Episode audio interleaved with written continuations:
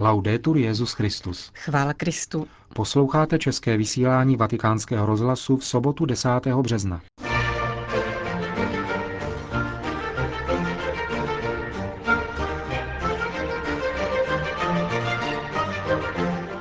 Benedikt XVI. se účastnil společné modlitby růžence univerzitních studentů. V Římě bylo oznámeno datum zakončení diecézního procesu beatifikace božího služebníka Jana Pavla II. Apoštolský nuncius v Rusku arcibiskup Meníny mluví o připravovaném setkání Benedikta XVI. s Vladimírem Putinem. A další část cyklu Postní zastavení. To jsou hlavní témata našeho dnešního pořadu, ke kterému vám příjemný poslech přejí Milan Glázer a Johana Bronková.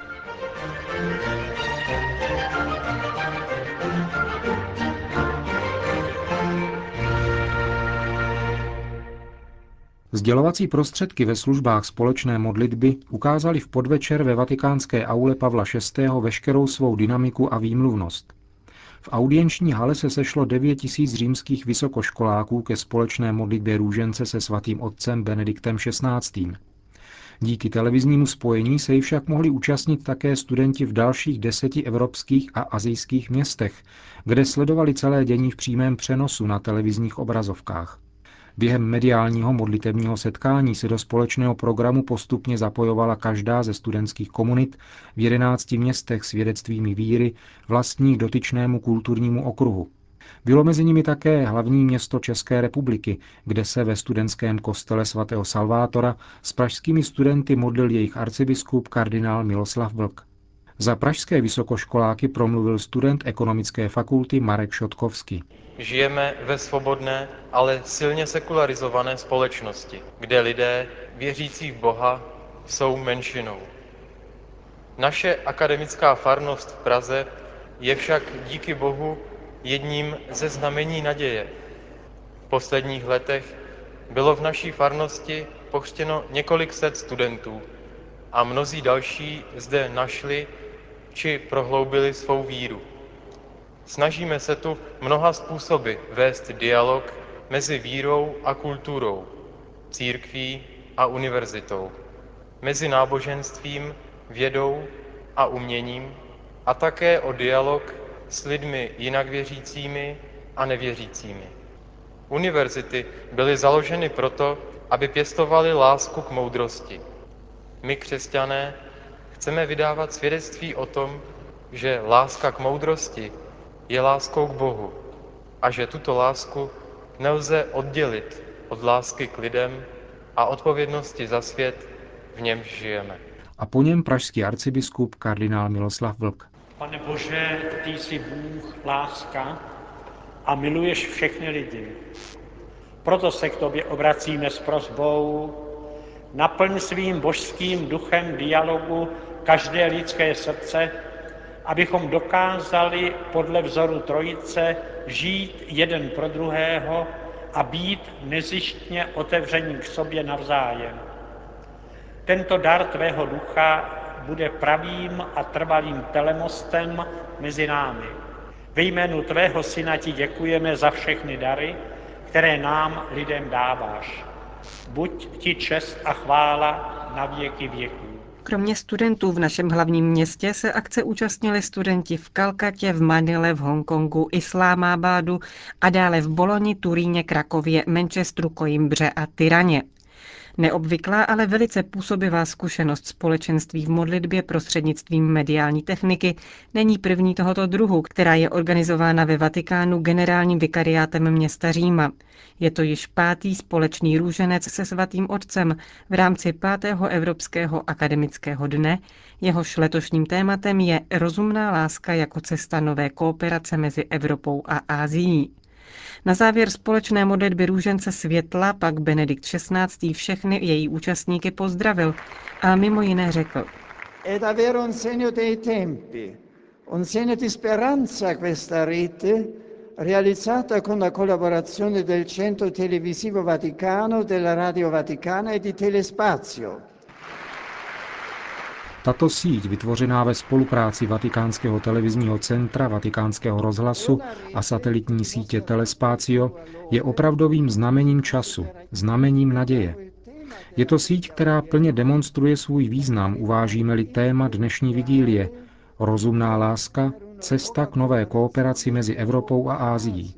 Je působivé přemýšlet o rozumné lásce jako síle lidského ducha, schopné propojit způsoby formování nových generací. Rozumná láska může globálněji sjednotit existenciální pouť mladých lidí, kteří, přestože žijí jedni daleko od druhých, dokáží cítit vzájemné spojení na úrovni vnitřního hledání a svědectví.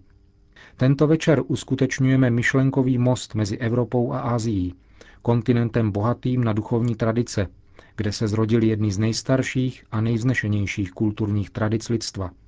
Jak významné je tedy toto naše setkání.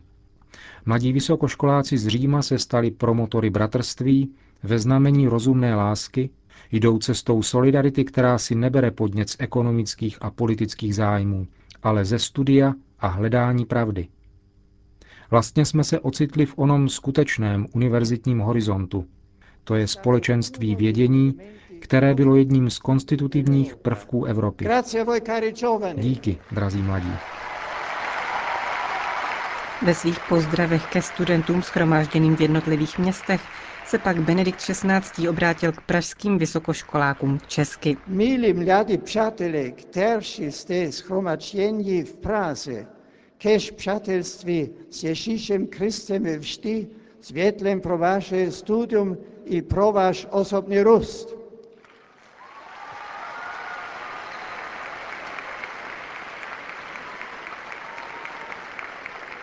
Non so che cosa dicono i nostri amici a Praga, ma forse mi hanno capito.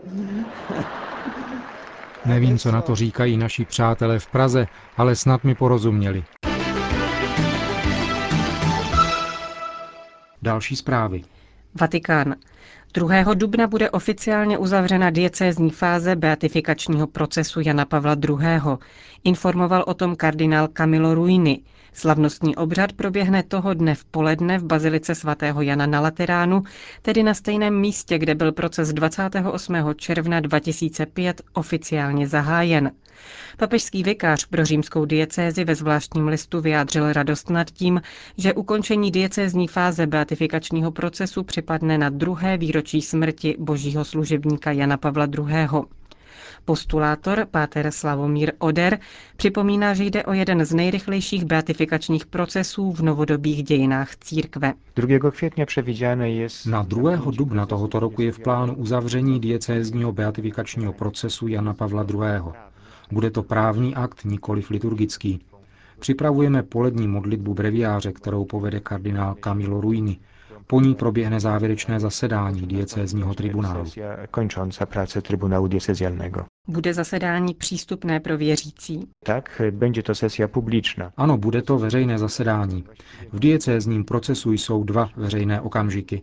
Prvním je zahajovací zasedání procesu, kterého jsme byli svědky před dvěma lety rovněž v bazilice svatého Jana na Lateránu o vigílii slavnosti svatých apoštolů Petra a Pavla.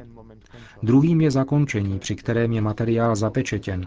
Skládají se přísahy a všechny dokumenty jsou náležitě uzavřeny a předány na kongregaci pro svatořečení. Przekazany do kongregacji do spraw świętych. Je to nejrychlejší proces v dějinách. Z tego, co mi wiadomo, w najnowszej Z toho, co je mi známo z nejnovější historie, je to asi opravdu proces, který se rozvíjí nejdynamičtěji.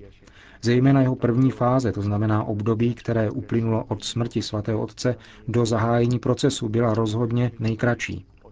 Pokud jde o samotný rozvoj procesu v diecézní fázi, zbíhání materiálů, tak se mi zdá, že je srovnatelný co do rychlosti s tempem procesu blahoslavené matky Terezie z Kalkaty. Říká postulátor beatifikačního procesu Jana Pavla II. Páter Slavomír Oder. Spolu s informací o zakončení beatifikačního procesu kardinál Camilo Ruini pozval věřící na eucharistickou slavnost, kterou bude 2. dubna sloužit Benedikt XVI. Dodejme ještě, že kardinál Stanislav Diviš v dnešním rozhovoru pro italský deník Corriere della Sera vyslovil hypotézu, že by svatý otec mohl rozhodnout o přeskočení beatifikace a prohlásit svého předchůdce rovnou za svatého. Vatikán. Benedikt XVI. stráví letní prázdniny v Lorenzago di Cadore v Dolomitech. Jak informovalo tiskové středisko svatého stolce, papež tam bude pobývat v domě Trevírské diecéze od 9. do 27. července. V té době jako obvykle odpadají papežské audience. V Lorenzago di Cadore trávil své prázdniny také Jan Pavel II. Vatikán Moskva. Setkání Benedikta XVI. s Vladimírem Putinem, plánované na 13. března, bude mít význam také pro ekumenické vztahy.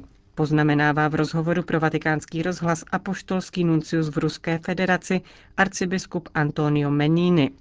Naznačil také, že prioritou není určit datum setkání svatého otce s patriarchou Alexejem II., nýbrž pokročit v dialogu mezi katolicismem a pravoslavím. Uvedl také, že vztahy katolické církve s vládními institucemi v současnosti fungují dobře a rozvíjejí se v duchu porozumění. Obtíže s přijížděním zahraničních kněží pominuly a na Mezinárodním fóru Rusko podporuje úsilí svatého stolce v obraně rodiny a proti eutanázii. Co se tedy očekává od setkání Vladimíra Putina s papežem, odpovídá arcibiskup Menini. Svatý otec a prezident Putin se jistě zhodnou ve velkých tématech, které se týkají osudu lidstva. Na nedávné tiskové konferenci prezident chválil úsilí církví a náboženských vyznání v Rusku a jejich přínos pro vytváření atmosféry smíření a společenství všech věřících lidí v zemi. Jsem přesvědčen, že také svatý otec má co říct na základě své vlastní zkušenosti. Setkání bude jistě předzvěstí dobrých plodů v dalších vztazích mezi Svatým stolcem a Ruskou federací, rovněž ve prospěch katolické církve v Rusku. Říká apoštolský nuncius v Rusku arcibiskup Antonio Menini. Konec zpráv.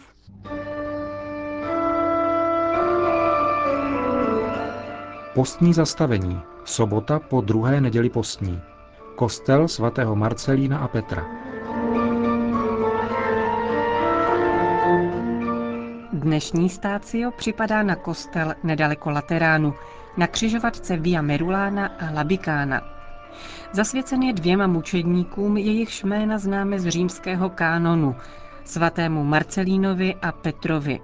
Pasio, příběh jejich heroické smrti, vypráví o knězi Marcelínovi a exorcistovi Petrovi jako o neohrožených svědcích víry z doby císaře Diokleciána. I po svém uvěznění povzbuzovali svým příkladem ostatní křesťany a nejen ty. Nabídli dokonce svému žalářníkovi, jistému Artemíziovi, že uzdraví jeho nemocnou dceru. Vydaje v poutech, vysmál se jim s tím, ať je jejich Bůh vysvobodí, je-li dostatečně silný. Uprostřed noci pak byli Marcelínus a Petrus zázračně vysvobozeni a přišli k Artemíziovi. Žalářníkova rodina pak přijala křest a spolu s ní 300 dalších, kteří uvěřili. Krátce na to Marcelinus a Petrus zemřeli mučednickou smrtí na místě zvaném Selvanera, Černý les. Přestože se o místě jejich smrti neměl nikdo dozvědět, křesťané je přenesli do katakomb při třetím milníku staré Via Labikána, dnešní Via Kazilína, které napříště měly nést jejich jméno. Císař Konstantin postavil nad jejich hrobem baziliku a mauzoleum pro svou matku, svatou Helenu. V devátém století věnoval papež Řehoř IV. relikvie Eginhardovi, někdejší pravé ruce Karla Velikého. A tak se římští mučedníci dostali do opatství v německém Seligenstadt v Hesensku. Stacionální bohoslužby se ale slaví v kostele uvnitř městských hradeb – Původní kostel patřil mezi prastaré tituly, nesl jméno Titulus Nicodémí, podle zápisu ze synody papeže Simacha v roce 499. Přestože byl rekonstruován ve 13. století za Alexandra IV., z jeho původní podoby se nic nezachovalo. Na jeho místě dal Klement XI. na začátku 18. století od základů vybudovat nový chrám nad půdorysem řeckého kříže, aby památka Marcelína a Petra zůstala ve městě zachována.